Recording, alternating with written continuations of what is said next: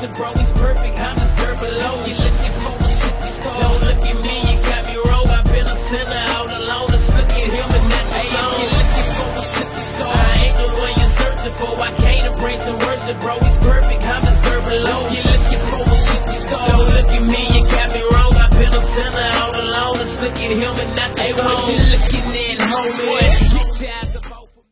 Welcome back to the uh, official podcast of the Christian Manifesto. It's been a long time coming. We actually have a name now. We're no longer called the official podcast of the Christian Manifesto. We are now called Profess. So say hello once again to me, Calvin Moore, and Me, Wayne Beason. so I'm graduated from college he, now. he has graduated from college, and that's why it has taken us so long to to get back onto uh, onto the airways because we both were finishing up uh, the the semester here at school, and then I was out of town for two weeks on a tour uh, with our uh, with our Rochester College a cappella chorus.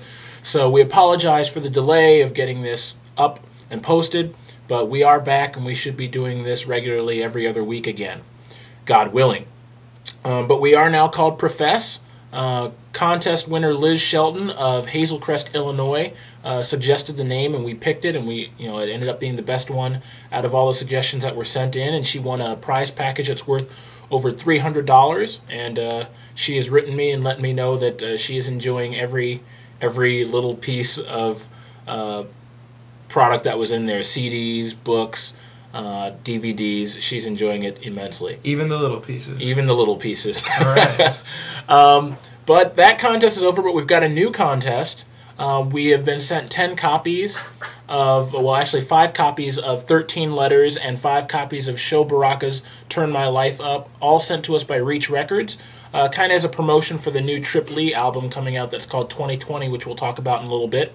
But they sent us 10 copies altogether, and all you have to do to enter is send us a self addressed postcard and we will you know the first 10 postcards that come into us we will send you out a free copy of one album or the other. So uh, send us a self-addressed postcard to 800 west avon road rochester hills michigan 48307 we will get that cd out to you. So far we have uh, only received three postcards in the mail so uh, there are seven left um, in tragic news, uh, Steven Curtis Chapman's youngest daughter, Maria Sue, uh, was accidentally killed um, by an SUV. Uh, her Steven Curtis Chapman's uh, teenage son was backing out of the driveway and accidentally uh, backed over backed over his daughter. It's one of Chapman's three adopted children his youngest daughter, and uh, she wasn't killed initially. She was rushed to the hospital, but she died of her injuries there. And uh, so, just keep them in your prayers. I know I have a five-year-old daughter of my own. I just, I just cried for a few minutes, just thinking, you know, what, what they must be going through, and what his son must be going through. Uh, it's one thing to, to lose your child in an accident. It's a one. It's it's another thing entirely to be a family member involved in the accident. So just keep them in your prayers. That's that's just a horrible situation that they're they're dealing with. And uh, actually, why don't we pray? Why don't we pray for them right now? yeah, absolutely. Um, you want to pray, Wayne? Sure. Let's pray real quick. Uh, God, be with uh, the whole Chapman family and everyone who's who is influenced by this tragedy, and especially uh, with his son as he as he deals with this. And we just pray that your grace and forgiveness and healing uh, be evident throughout this entire situation and in this family. To your name we pray, Amen. Amen. Uh, it's like you know, should I even follow that with more news? I guess I guess we'll move on. It's sad news. We're gonna, we're gonna move on. Um, but we are going to end our podcast today with a special tribute to uh, to Maria Sue. Um, in other news, Tooth and Nail has purchased Fugitive Records, which is a secular uh, record label, and they have no. Um, they've Tooth and Nail's always been known for kind of being on the edge of Christian music. A lot of their musicians have traveled around with secular bands, but this is going to be a label that continues to just really target mainstream and secular audiences. They have absolutely no intention of changing that. Um, one of their artist on the label is uh, the presidents of the United States of America. You remember, you may remember them from the uh, mid to late '90s. They had Lump. They had uh, Peaches. Peaches. Which is a great song. yeah, millions of peaches. Peaches for me. Millions of peaches. Peaches for free. See, I just hope they keep re-releasing that song. uh, they're gonna release the rap version. I hear is coming out. Um, me and rap. Anyway, um, but kind of my, my thoughts on this are kind of mixed because uh, some of their uh, some of their artists on this label are known for uh, dropping the f bomb and just kind of being absolutely uh, anti-religious. And now Tooth and Nail has picked up this particular label with no intention of changing that whatsoever. And it's in, in my book, it's one thing to, to do what Tooth and Nail has done already, where they are, you know, okay, we're a Christian label, we have Christian bands. They don't necessarily say Jesus every other word, but they've had a lot of mainstream buy-in, and their bands have been able to go on tour with other secular bands and kind of be a a, a light in the darkness. Well, now they've got basically Christians running this label where they are putting out what is what I would consider not God honoring, not glorifying. You know, you know, Bible says, "Let no unwholesome speech come out of your mouth," and you know, you've got Christians running a label where people are dropping the f bomb. How do we? You know, is it right to say, well, it's a secular label, we have no Christian bent whatsoever? As a Christian running the label, is that mm-hmm. fair to do? it's it's not surprising to me. I don't know how to make that call for them, but it's not surprising because the label isn't like Sparrow, for instance, who says we're a Christian label, we're going to do Christian things. They're Christians who run a positive label. That's what they call it.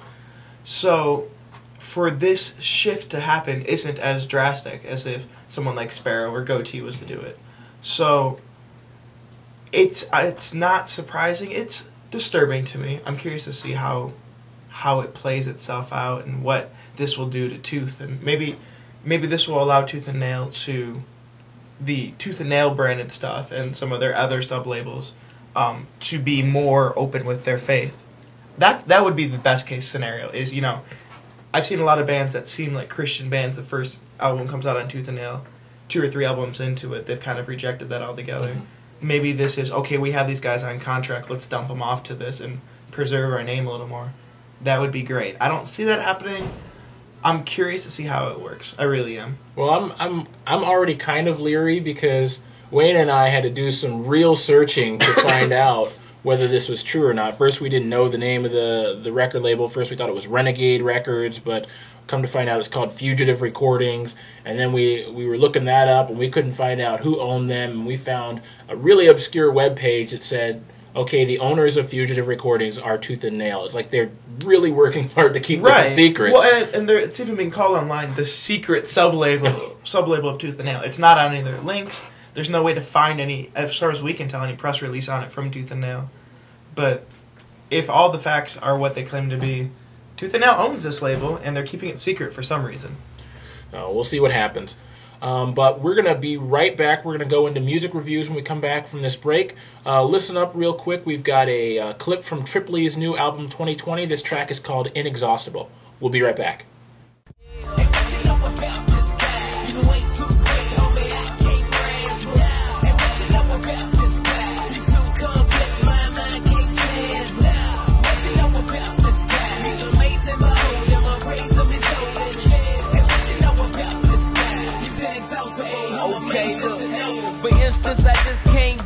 This heat. It's one, but eternally exists in three. That's crazy. Our minds can't grip this. We need to realize we men, so our pictures are weak. Just try to understand that we came as a man, but remained I am. Our things in his.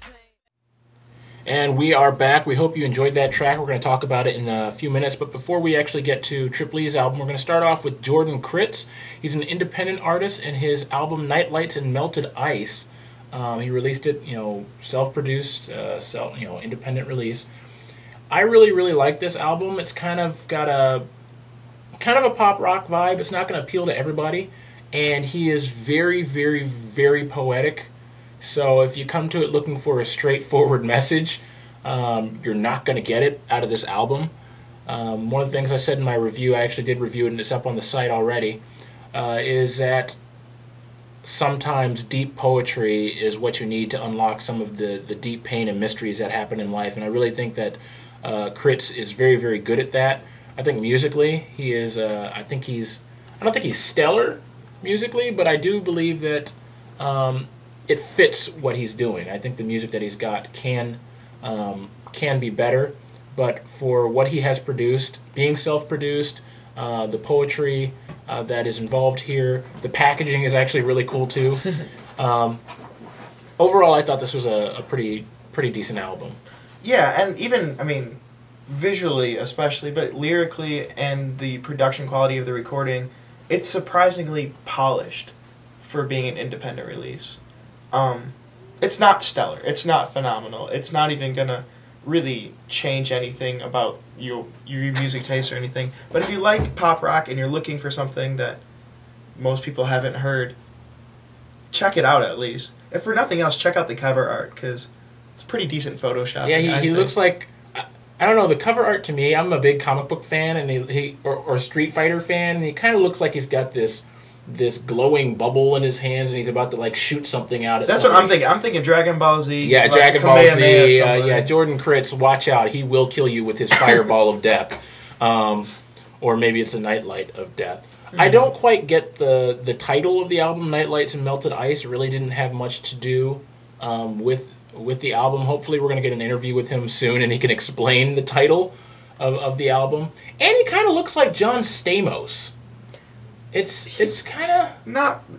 Yeah, kind of. I don't know. I mean, when you look in here, he looks like John Stamos. That picture does look like John you, Stamos. Uh, you can't see this, but if you open up the cover art, ladies, if you were looking for a good-looking musician, this guy looks like John Stamos. And there's about four different pictures of him in the cover art, or in the uh, the total art of the package and every one of them he has the same intense glare. Yeah, he's he's very you uh, don't he's want, very brooding. Don't make Jordan mad, or yeah. he will melt you with his nightlight. well, anyway, uh, moving on. Trip Lee from Reach Records has released his newest album. Just came out this past Tuesday, 2020. Um, I believe this album is absolutely phenomenal. I gave it a five out of five on the website. Um, I've continued to listen to it, and a lot of times after I give an album a review on the website, after I listen to it a little bit more, I'm like, ah, maybe it didn't deserve a 5 out of 5, maybe a 4.5 or 4, maybe even a 3.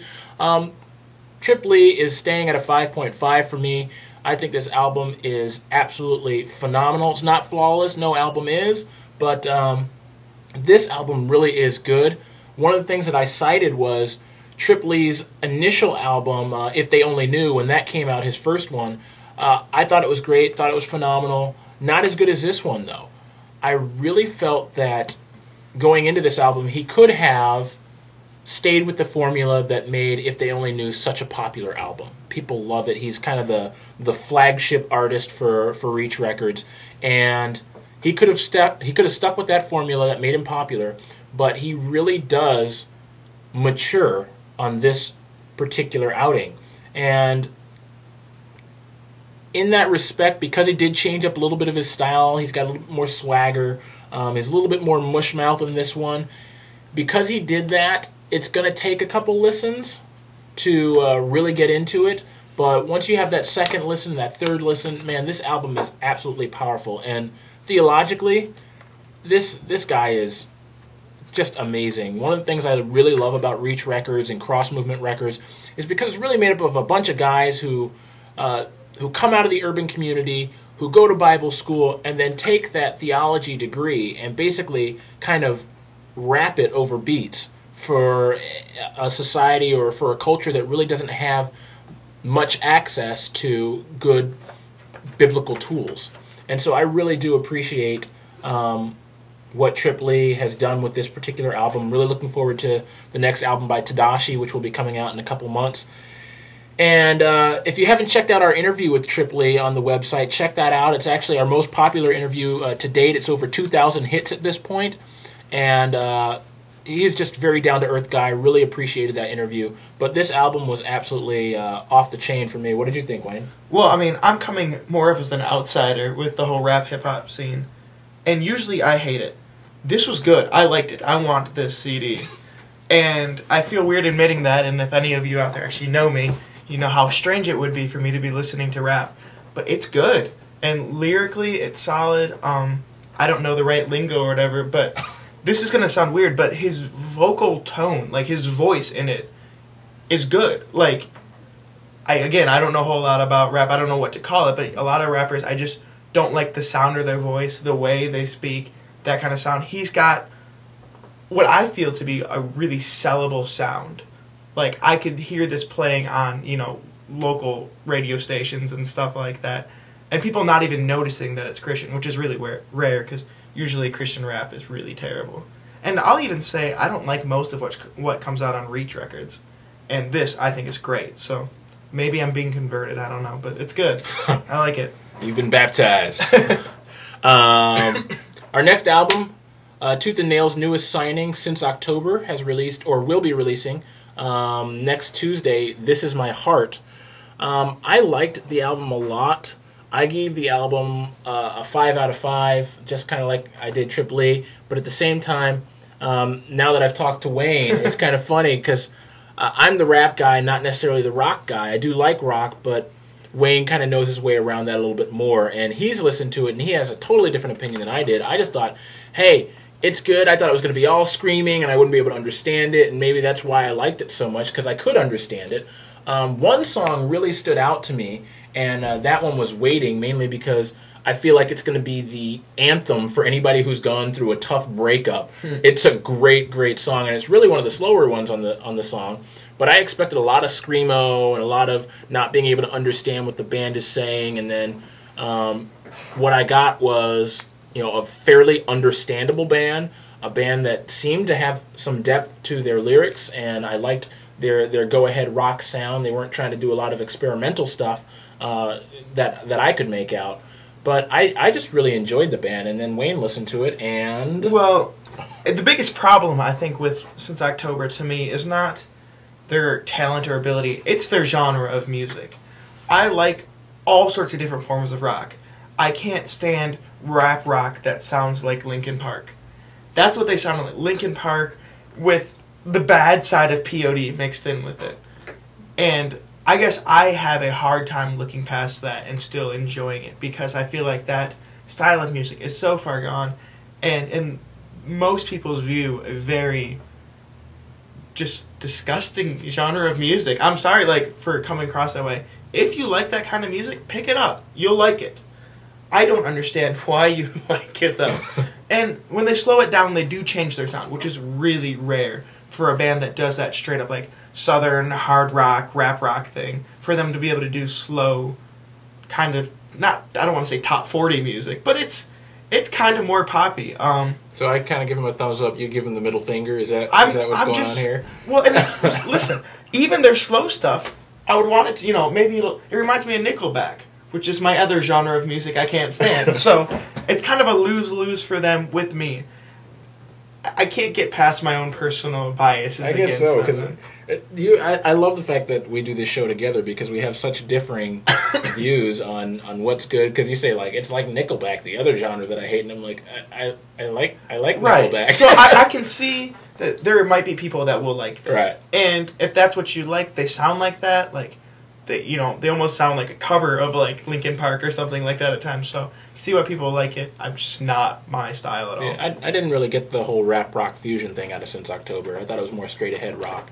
Um, but again, I, I also like Linkin Park, so it's kind of like, you know, no matter what I say, we're just gonna we're not gonna like. Yeah, same there, I'll give you that. There's not quite as much rap as there is in Linkin Park, but they did have rap in there from time to time, and I don't know.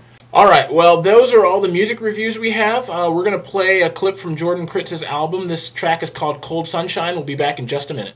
So how do I find a way back in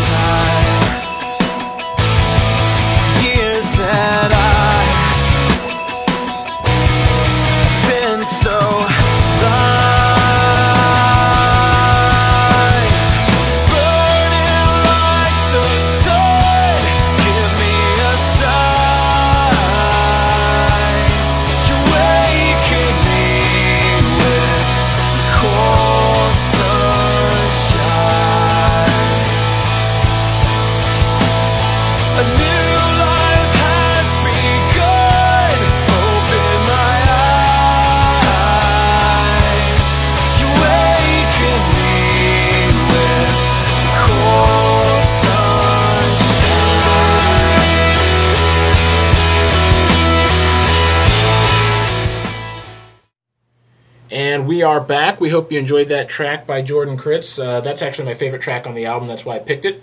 Um, but now we're moving on to book reviews. The first book that we are looking at is put out by Zondervan Books. It's called Jesus for President. It is the newest book by Shane Claiborne, and uh, Chris Haw is actually a co author on this one. The book, uh, let me explain kind of how it looks first. It's very, I would say, postmodern. There's a lot of, I mean, for all you ADD people out there, there's a lot of stuff, side notes, pictures, uh, space fillers. It's very, very, very artistic in the way it's put together. One of the things I really like best is the way they did the bibliography. Instead of listing the books, they took a picture of the books standing side by side, so you can see all the books that are that are quoted from. Um, I guess in a way, though, you, you're not exactly sure um, where in the book they're quoting from, but you at least know what book it's from. But the book is very artistic in scope. But the book really is talking about um, it's it's Shane Claiborne's um, manifesto about Christianity and politics, and the I'm going to save a lot of the details. I'm not even really going to go into detail for you in it in, in this review. But my thought was it was really just he wasn't saying much new. Um, if you're familiar with some of the writings of other people like you know John Howard Yoder, those those those kind of uh, authors, um, I felt in a lot of ways this was controversial to be controversial. Shane Claiborne with the Irresistible Revolution when that came out, everybody jumped on board with that because it was very controversial and a necessary message to be heard.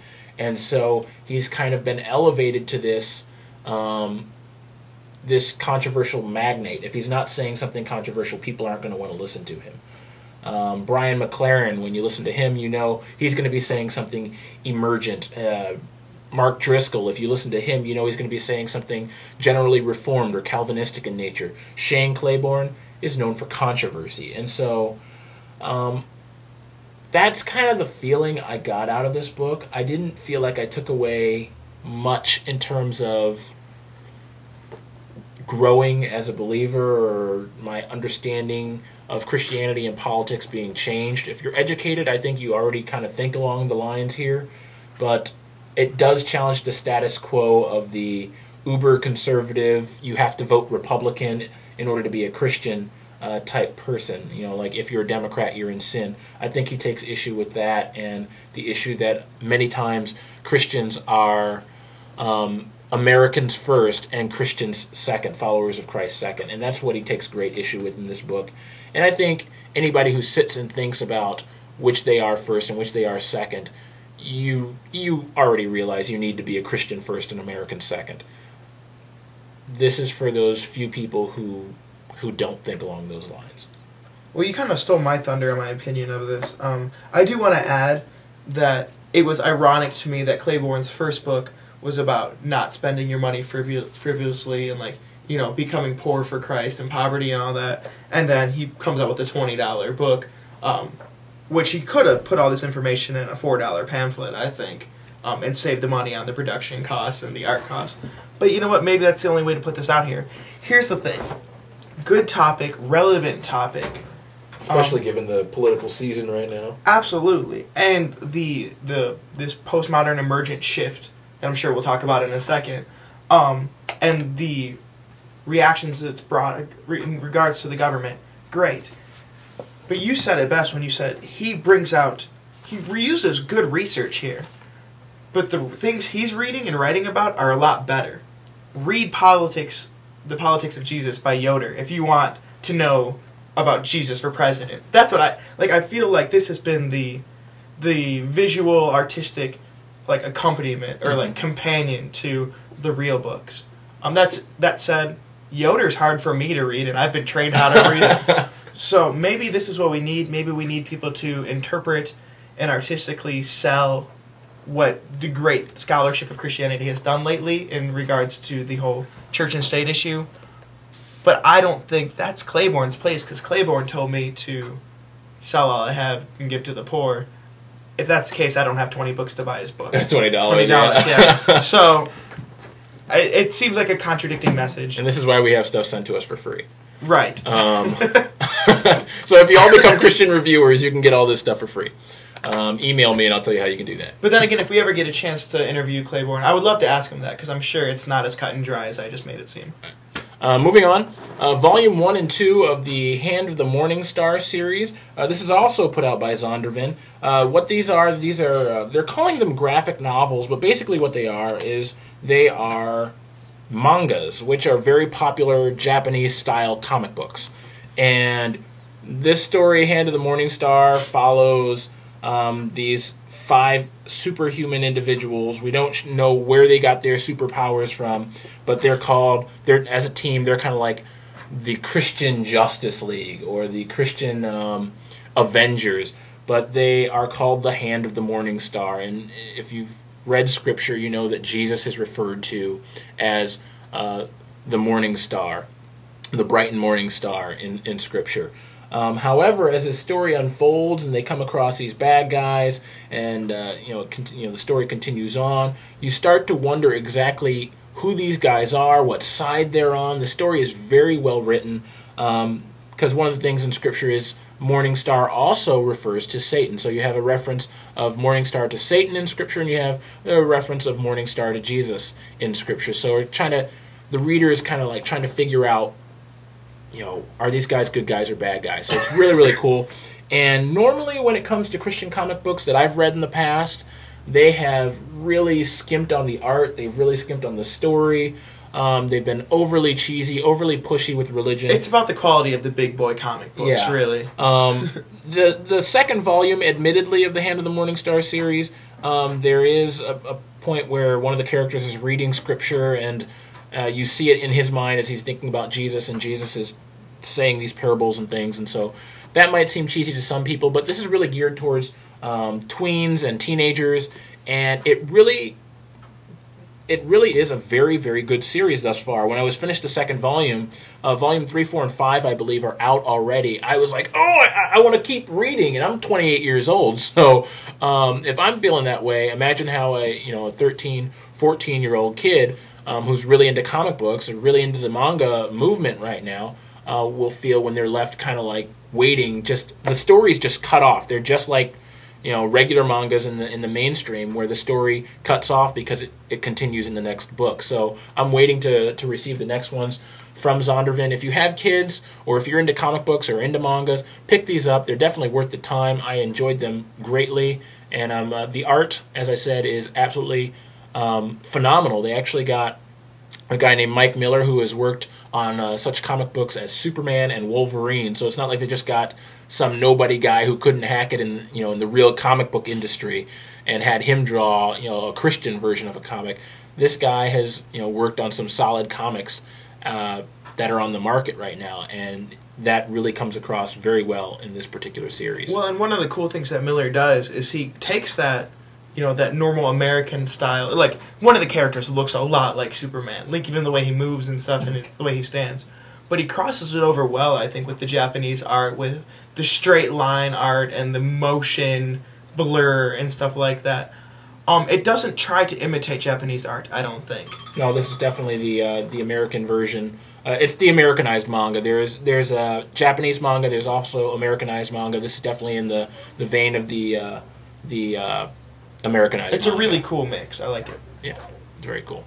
All right, cool. Well, we're gonna go on break real quick. We're gonna leave you with a clip from since October's "This Is My Heart." Then we're gonna come back with a few film reviews, and then we'll be all done for the day. Be right back.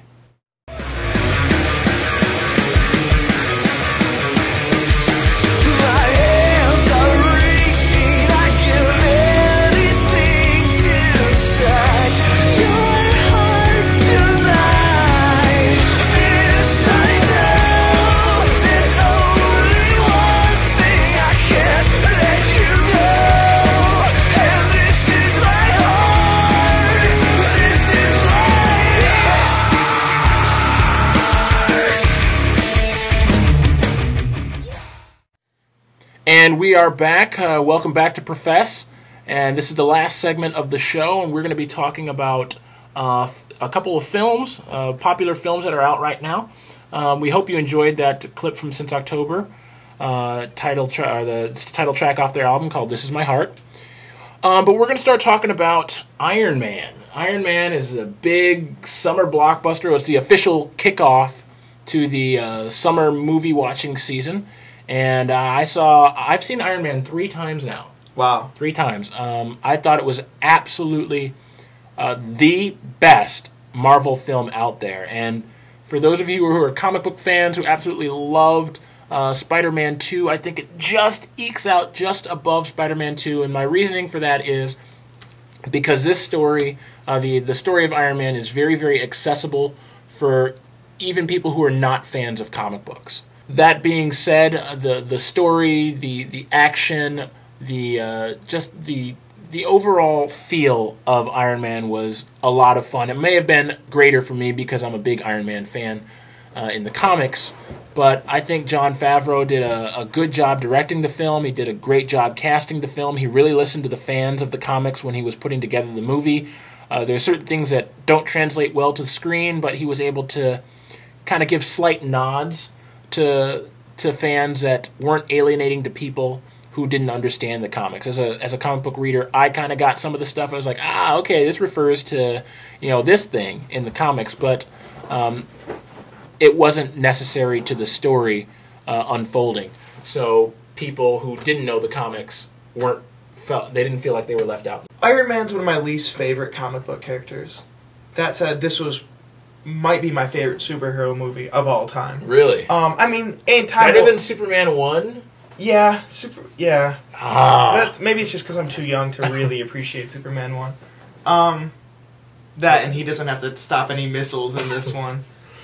um, it's it's a quality movie. I feel like all of the acting was solid. Everyone played their part well. I mean, you got Oscar nominees, Emmy winners. I mean, you have Terrence. I mean, Robert Downey Jr., Terrence Howard, um, Gwyneth Paltrow, um, Jon Favreau actually uh, played the driver. Uh, so the director of the movie plays the Oh, driver. really? um, there's an ingenious inclusion of Stan Lee, who is, of course is in all the Yeah, all that's the actually one of Marvel the movies. creepier cameos from Stan Lee. it was really funny. Uh, if you haven't seen the movie, uh, you have to go see it. We don't explain exactly how he showed up in the movie this time. Yeah, Um, and who played the bad guy? Um, what was his name? Uh, Jeff Bridges. yeah. Jeff Bridges played the bad guy.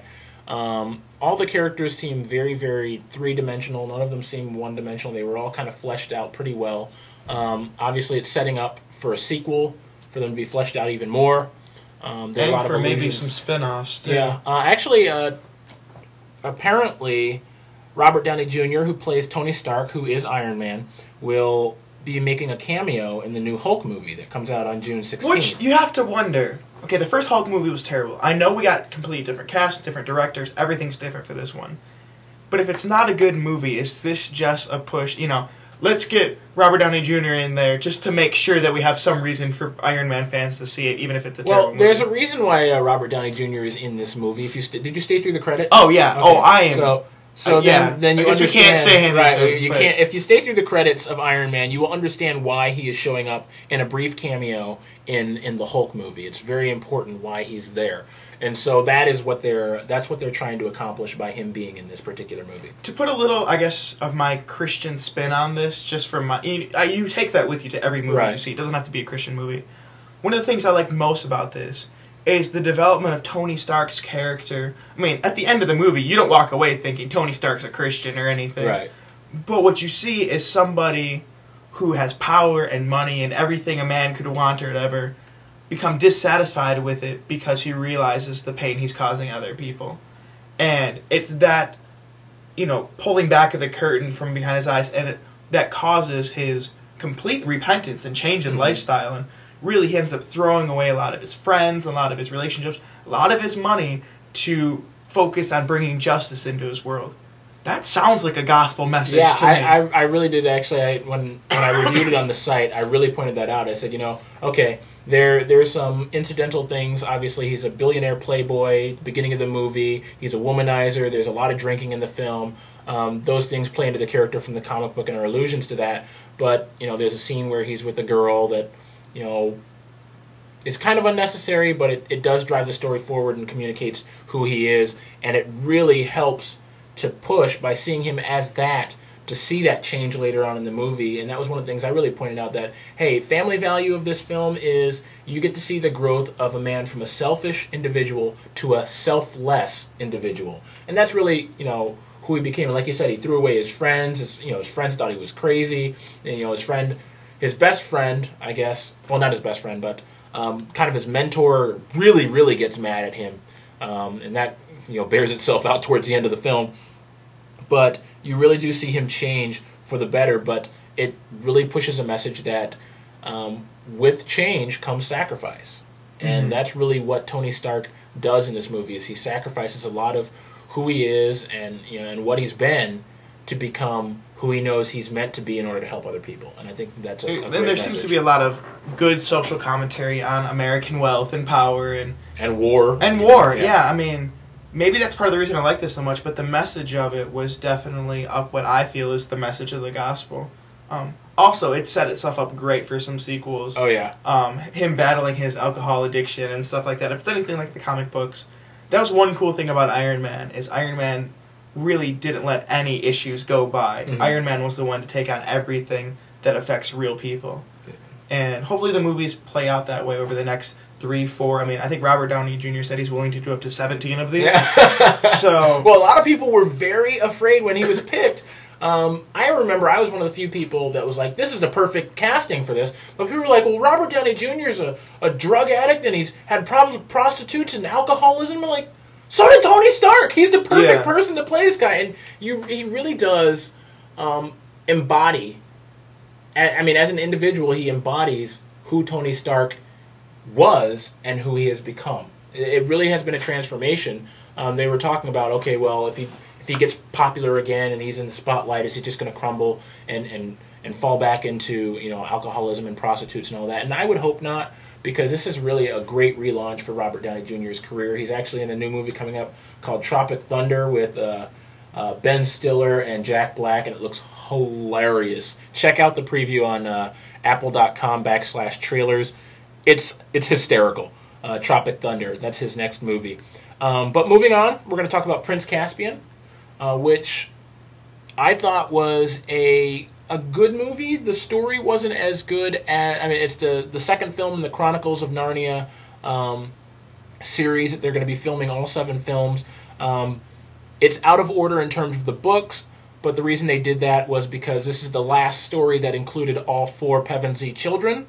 So they uh, they went ahead and did Prince Caspian now, and I thought the story was kind of was kind of lacking, but I do believe that this will be the Two Towers. Uh, I mean, if it were a trilogy, if if this were a trilogy, this would definitely be the Two Towers movie. The action is absolutely amazing. The special effects are a notch above what they were in uh, in the Lion, the Witch, and the Wardrobe. The acting is superb. The you can see kind of the struggles that were going on. One of the things I cited in my uh, my review on the site was that Aslan is different in this film. In the first one, you know, he comes to the rescue. You know, he you know he dies. He resurrects. Basically, the whole Jesus illusion is there. You're you're blind if you don't see it. In this one, um, Aslan is kind of behind the scenes, very invisible. Only one person can see him, and everyone who had faith in him in the past has lost faith in him now. Even you know the Pevensie children, who've only been gone a year, really doubt Aslan in this movie. And one of my thoughts was, well, that's just really dumb. You saw Aslan come to your rescue. You saw him, you know, die and resurrect and defeat the White Witch in the first movie. How can you doubt him so quickly in the second one? Um, but that is just like us. I really feel like I've seen God do a lot of things in my own life, and the moment something goes bad, all of a sudden God is no longer real. God is not there. I can't see him anymore. And I think that this film really, really brings that out. Some people are going to be upset that they downplay the Jesus illusions um, that were clearly evident in the book, but this is very accessible for the masses. I think it will develop some great conversations with people who are not Christians who go and see the movie. I know I have a few friends who aren't believers who have expressed interest in seeing the movie and, and discussing it with, with me after they see it. So I think that is a, uh, a a positive aspect of this new film. Not as good as the first one, uh, different than the first one, but overall, a pretty good film. Have you read the book? I have read the book. I've Okay. read all. I've read all seven books. No. So when you criticize the story, you're you criticizing just the script, or like did you not like the book as much either? No, I, I love the book. I love the whole series. Um, however, I mean, there were some liberties that are obviously taken when whenever you adapt uh, a film or a book to film, something's going to be left on the cutting room floor. In this case, um, that that did happen um, more so than it did in the first movie. But at the same time, Lewis, C.S. Lewis, when he wrote Narnia, if you compare it to the Lord of the Rings, Lord of the Rings is very, very, very, very detailed. It, he would take, you know, Tolkien would take four pages to describe the side of a hill, and and at the beginning of Lord of the Rings, as they pan past, you know, you know the, the Hobbit village, you see you see what he describes. Right. Well, in this one, uh, Lewis, in his writing, was very minimalist. He didn't Yeah. do a lot of describing, and so um, Adamson, uh, uh, A- Andrew Adamson, the director of the film, has had to kind of imagine what Narnia looks like or what this scene would look like. So there's a lot of adding in that respect.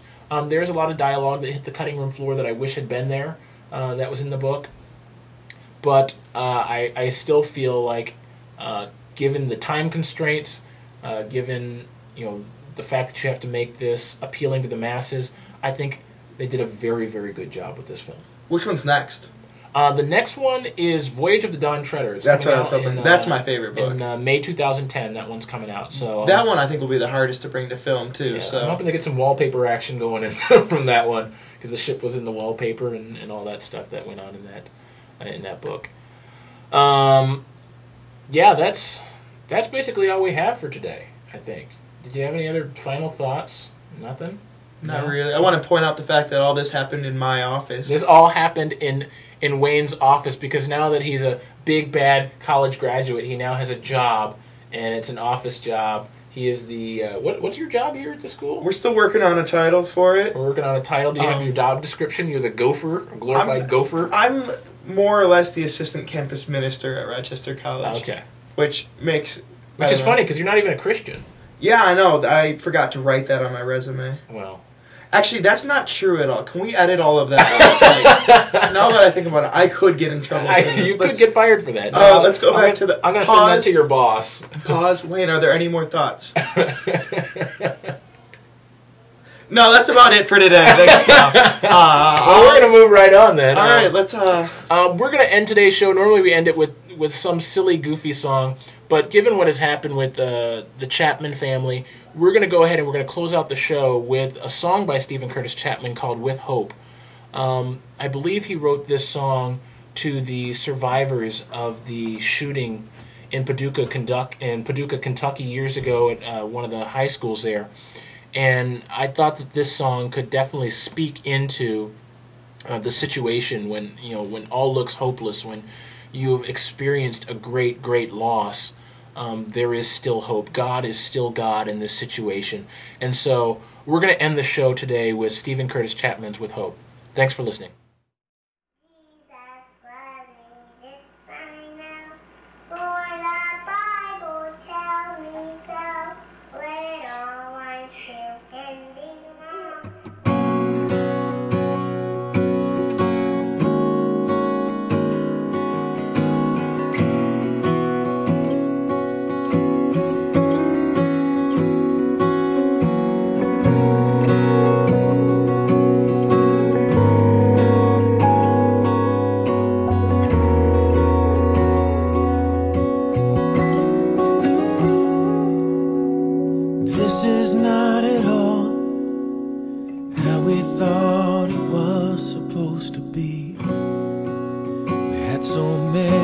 plans for you, we had so many dreams, and now you've gone away and left us with the memories of your smile.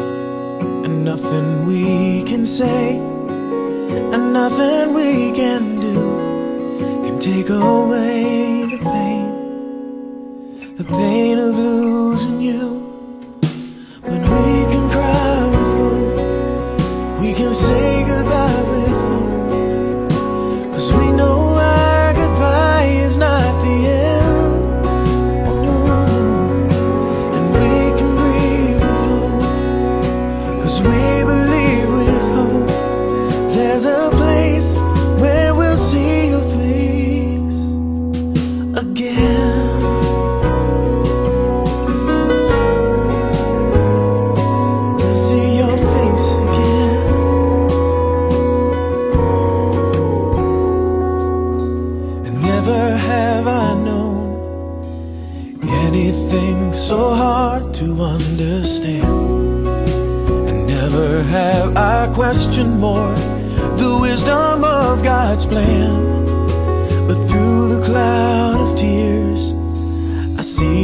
Father smile and say, Well done. And I imagine you where you wanted most to be. Seeing all your dreams come true. Cause now you're home and now you're free.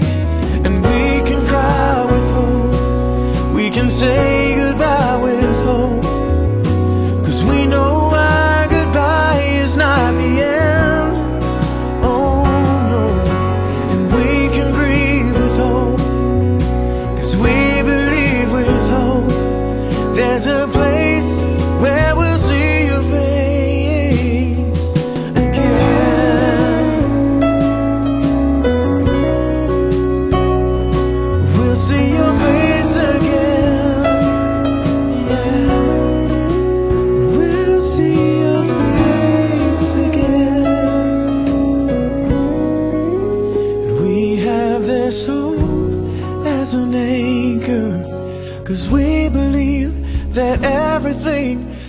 promised us is true.